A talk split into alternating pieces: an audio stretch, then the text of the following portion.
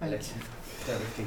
Thanks very much. And, uh, and my thanks to Stefano and to Clement for what is um, turning out to be a really um, stimulating conference. In the last uh, 10 years or so, since the publication of David Damrosch's book, What is World Literature, uh, many of us have come to recognize the need to begin to locate world literature with more conceptual uh, rigor. And here I point to uh, Emily Apter's work in the first place, particularly her book Against World Literature. The first imperative, it seems to me, is to pose the question where is world literature ontologically? Some believe it to be a physically attestable network of texts that, aided especially by the process of globalization, enter into a myriad of, however complex and mediated, but still ultimately demonstrable, relations that reveal or sometimes conceal the hard facts of canon formation, cultural propaganda, ideological indoctrination, book trade, etc. Others, on the other hand, understand world literature to be above all a prism through which to analyze literature, a mode of reading. Others yet understand world literature um, as an intellectual discourse that uses literature as a pretext to articulate judgments of value and to articulate various ideological subtexts. These three um, uses of world literature uh, often coincide in the same text, and this sometimes um, leads to conceptual confusion, mild, at times also not so mild. How we actually understand world literature as an attestable reality of texts or as a prism, I might even be tempted to add a unit of comparison, in other words, a mode of reading, is not a metaphysical issue. It has very real implications about the ways in which we approach questions such as how should one essay to narrate the history of world literature. In addition to this fundamental differentiation, I also wish to suggest another, more concrete grid that should assist in this effort of localization. This grid consists of several vectors which I have examined in more detail elsewhere. So here I will just uh, briefly sketch uh, them so that uh, my argument is, is aided. One needs to be aware of at least three major reference points in this discussion time, space, and language. In examining, the, in examining the position of world literature on the axis of time, we're bound to ask the question of whether world literature, as an attested, attestable textual reality, or as prism, or finally as an intellectual discourse, and in this last group, I think the discourse of world literature as a vehicle of cosmopolitanism falls.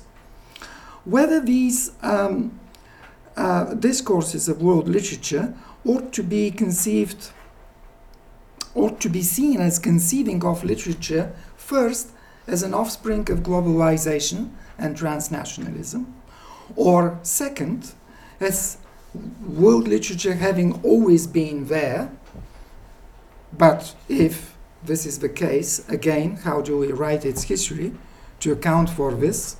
And historians of world literature, such as Nikolai Konrad, later also Moretti, could serve as examples to examine. Or the third option, with reference to time, world literature is a pre modern phenomenon that dwindles away with the arrival of the nation state and national cultures. And you have here a range of interesting um, thinkers on world literature, beginning with Posnett, who is very uh, neutral. His uh, work is sociologically expired, to the very nostalgic Central European Jewish take on um, world literature as a lost paradise. Um, Mihály Babits could serve as a very good example. When it comes to uh, space, to open um, the, the second vector, one would be interested to understand what does it mean for text to circulate. Uh, and the circulation of text is a major premise of Damrosch's discussion of world literature.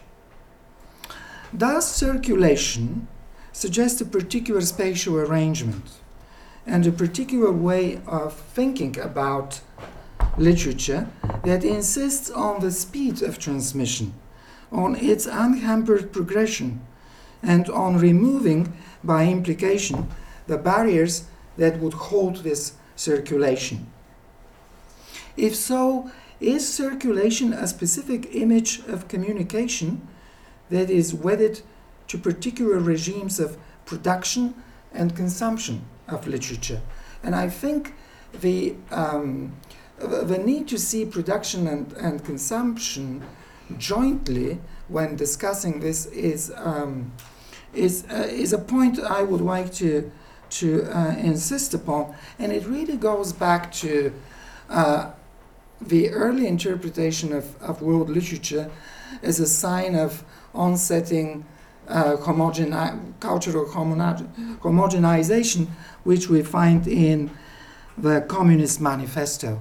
We should remember that in that famous passage on world literature, Marx and Engels uh, talk about world literature as the um, byproduct of the process of the what they call the cosmopolitan arrangement of both production and consumption, not simply consumption and not simply production.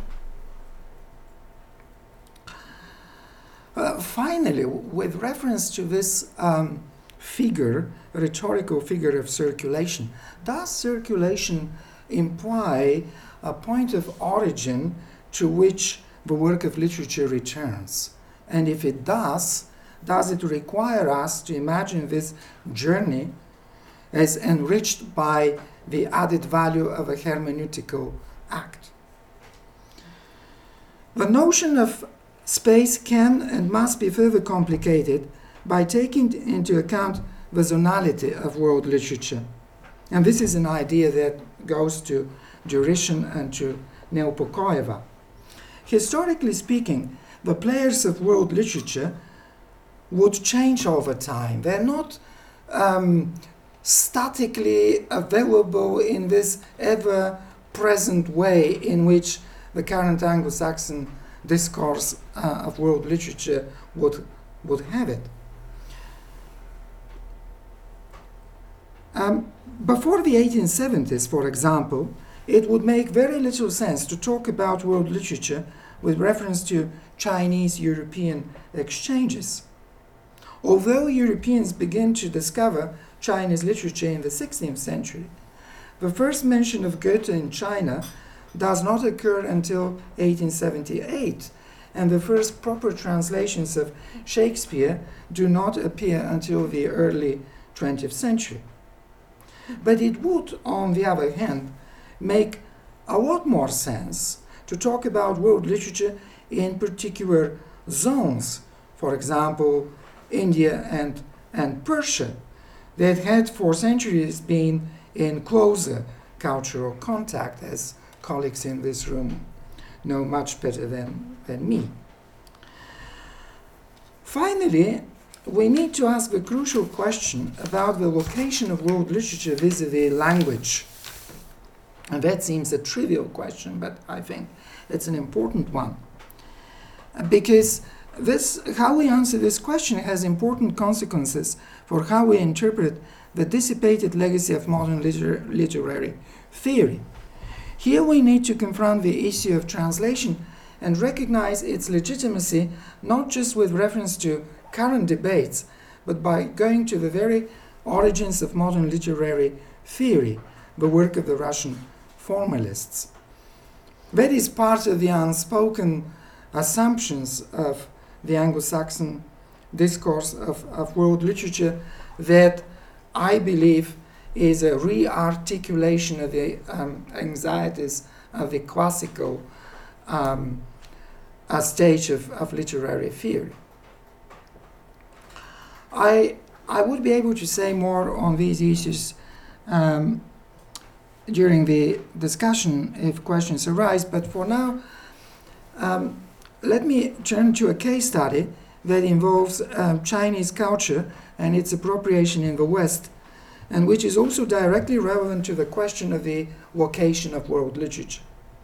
Relevant in the sense that it introduces another layer uh, to my discussion the level of meta reflection on world literature, which positions world literature in particular individual literary texts that examine artistically this very idea of world literature and which work out an idea of world literature. In this case, as I will try to demonstrate, this examination proceeds in a somewhat skeptical fashion, of which we need to be persistently aware.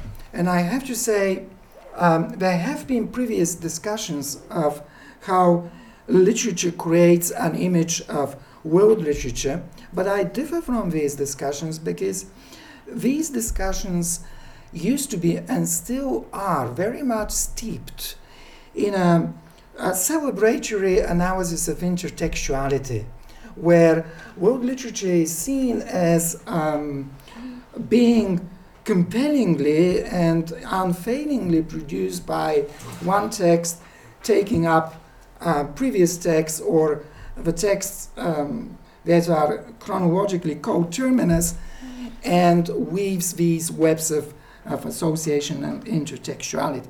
And what David Damrosch very seminally does on Derek Walcott is an example of this recreation of world literature through intertextuality. But my approach is slightly different, and, and I want to examine a particular case of literature reflecting on this notion of world literature in a skeptical way. And, and this case study rests on um, Elias Canetti's novel Die Blendung. Um, the title is translated into English as Auto da Fe. Um, Canetti's novel has a deeper cultural sub- subtext that has not yet been heeded or appreciated in sufficient measure, despite the fact that the novel has enjoyed um, very um, serious critical attention. Auto da Fe is a satire on the humanistic ideals of universalism. It is a counter enlightenment novel that punishes the hubris of believing in pure reason and boundless humanity. Unnoticed so far has remained Canetti's subtle mockery of the idea of Weltliteratur, a notion coined about half a century before Goethe by Schlözer and Wieland. Especially relevant here is Schlözer's uh, usage, on which I have written elsewhere and which I will here just recapitulate very briefly. Having returned from St. Petersburg after a long stay there, August Schlözer was appointed as professor of Russian literature and history at Göttingen in 1769. It was while holding this chair that Schlözer, whose spectacular from today's perspective range of scholarly interest mirrored the common standards of his age, published a work on Icelandic literature and history in 1773, in which he concluded that medieval Icelandic literature was, I quote, just as important for the entire world literature, für die gesamte Weltliteratur ebenso wichtig, as, and he lists um, the, the great literatures that make up world literature Anglo Saxon, Irish, Russian, Byzantine, Hebrew, Arabic, and Chinese, seven of them, collapsing from his point of view as a historian who uses the saga as evidence of Icelandic medieval life, totally collapsing the, the difference between small and great literature. So this phenomenon of uh, of, of relaxing this boundary is, is a very early phenomenon, but it comes from the pragmatic perspective of, of um, social uh, history. Schlözer's notion of uh, world literature reflects the Enlightenment's uh, exploratory drive and ambition to expand the, plot, the pool of available cultural evidence. This entailed the inclusion of that which had previously been regarded as peripheral or simply non existent. The revision of the Eurocentric cultural model that was to become the ultimate and still not entirely safe, but by far not the immediate outcome of this process, underpins our modern idea of world literature, in which the Western canon is but a constituent part of a larger and much more diverse repertoire. And we heard today that publishing houses in, in, Uh, in the West, in France, begin to open themselves to non European literatures, particularly since the 1950s. Enlightenment and Romanticism constituted in this regard a continuum in which the exotic and unfamiliar gradually populated literature and the arts, often confronting the artist with the question of how to portray difference so that it becomes comprehensible while remain, retaining its irreducibility to Western cultural norms. Only slightly later than Schlözer, um, Volkslieder uh, comprised samples of oral poetry from as far afield as Peru. The second edition, known as Stimmen der Völker in Liedern, 1807, extended this curiosity to Madagascar. It is important to realize that the prism through which Schlözer observed the growth of literature was that of the individual peoples of the world. In Schlözer's view, world literature is a cumulative, aggregate, and I have to say largely static entity whose completeness is a matter of expanding the list of nations whose literatures are represented in the catalogue of cultural wealth. An appreciation of cultural difference in the collective agency of the people or the nation was thus on the agenda as an extension of the notion of solidarity with an empirically attestable wider humanity. I refer here to the gradual rise of uh, uh, anthropology and, uh, um, and, and so on.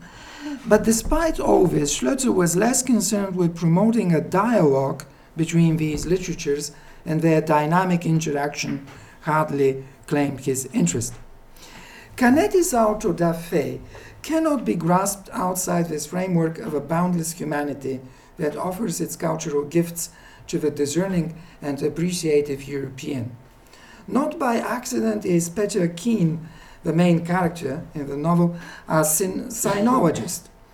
Chinese literature having been recognized as a constituent part of world literature by both Schlözer and Goethe, who tells Eckermann of his delight in reading a Chinese novel. And we know from uh, the work of people who have uh, examined Goethe's reading in detail that this Chinese novel was, was not actually a very good Chinese novel. It was certainly not part of the Chinese canon, which brings, um, which, which really poses this entire question of whether the current discourse, Anglo-Saxon discourse on world literature, does not uh, need to suspend value judgment in order to, to, to do its own work. So, Canetti tells us about uh, Peter Kien. Keine menschliche Literatur war ihm fremd. No branch of human literature was unfamiliar or alien to him. This is how Kien is introduced to the reader early on, with an added remark on his knowledge also of Sanskrit, no doubt a jibe at the romantic preoccupation with ancient India, Japanese, and the Western European languages. Kien, in other words, is a philologist par excellence, a model scholar of world literature in its enticing totality. The fact that he carries another invisible library in his head, uh, and, and the novel uh, does an awful lot um, of, of, of this invisible library that he, carries around, is a confirmation of his internalization of culture. He had not succumbed to the recent fads of superficially praising Japanese and Chinese art, which had been so much a part of European middle class demeanor since the late 19th century. Instead, he walks around as a veritable encyclopedia of Chinese and other Eastern cultures, to which he relates with genuine understanding and informed restraint. And yet, Kien himself gives the light to this humanistic embrace of otherness. Literature, to him, is the sum total of dead manuscripts and old inscriptions rather than the living word of, say, a novel. For Kien, novels furnish pleasure at a prohibitive cost. They crack open the otherwise monolithic personalities of their readers by enticing them into sympathizing with characters who hold dear values that may well differ from their own. This turns the novel into a rather dangerous genre, an instrument of unhinging and dislocating the reader from a space of moral certitude into a zone of unfamiliarity, dizziness, and perilous self reliance. For that reason, just as in Plato's Republic, Kien believes that literature, if exemplified by the novel, as is uh, the case in modernity, should be prohibited by the state. Canetti thus ultimately parodies the humanistic idea of cosmopolitan culture and the Enlightenment notion of world literature as one of its indispensable manifestations. To appreciate the depth and subtlety of Auto da Fe must see it in the context of Canetti's renewal of and challenge to the Central European Jewish literary patrimony, especially the work of Kafka. Canetti has often acknowledged his fascination with Kafka in his essayistic work and also in his little book of 1969, Der andere Prozess, translated into English as Kafka's Other Trial, the letters to Felice. But nowhere so vividly as in his novel. It is with reference to Kafka that I suggest we could attain a more nuanced understanding mm-hmm. of Canetti's choice to cast Peter Kien as a sinologist. The mockery of the idea of world literature as an instrument of cosmopolitanism is an important pointer but there appears to be more behind Canetti's decision. In Chinese philosophy, a lifelong fascination for Canetti, he discovered an apposite parallel to, to Kafka's art of transformation into something small, of disappearance into self imposed insignificance and humility as resistance to or evasion of power. In this sense, Kafka, Canetti asserted unhesitatingly, was, I quote, the only writer of the Western world who is essentially Chinese, end of quote. Canetti invoked his conversations in London with Arthur Waley, the self taught Orientalist and translator of Monkey, of Chinese poetry, and the Confucian classics, as confirmation of his opinion of Kafka. But the killer proof seems to have come from a passage in a postcard Kafka had sent to Felice from Marienbad, in which he avowed, I quote, Indeed, I am a Chinese. End of quote. With all the ramifications of such a statement that Canetti then chose to read into Kafka's brief text. In Canetti's words, silence and emptiness, receptivity of everything animate and inanimate, all these are reminiscent of Taoism and of a Chinese landscape. End of quote. I'm coming to my uh, conclusion. Chinese philosophy and culture in Canetti's novel should not be taken at face value. Canetti deliberately skewed, misread, and manipulated his sources, and, and there are good studies of, of this. Uh, but the end result was a caricatured emblem of cultural harmony and a deliberately debased ideal of world literature and cosmopolitanism, emptied, as we have seen, of its core notion of diversity and difference. Part and parcel of this parodying of world literature is the very motive of the Battle of the Books, a topos in European literatures that goes back to Cervantes and Swift. Revealingly, in order to enhance their endurance in the new war regime, and those who have read the novel would know what I'm referring to, Kien reorders his books in his library with their spines turned to the wall, introducing anonymity and obliterating any trace of difference. The novel, then, is a, is a celebration not of the uniqueness of singular cultures, nor indeed of their supposed interaction. Rather, it is a reconfirmation of skepticism vis a vis the very possibility of cultural dialogue.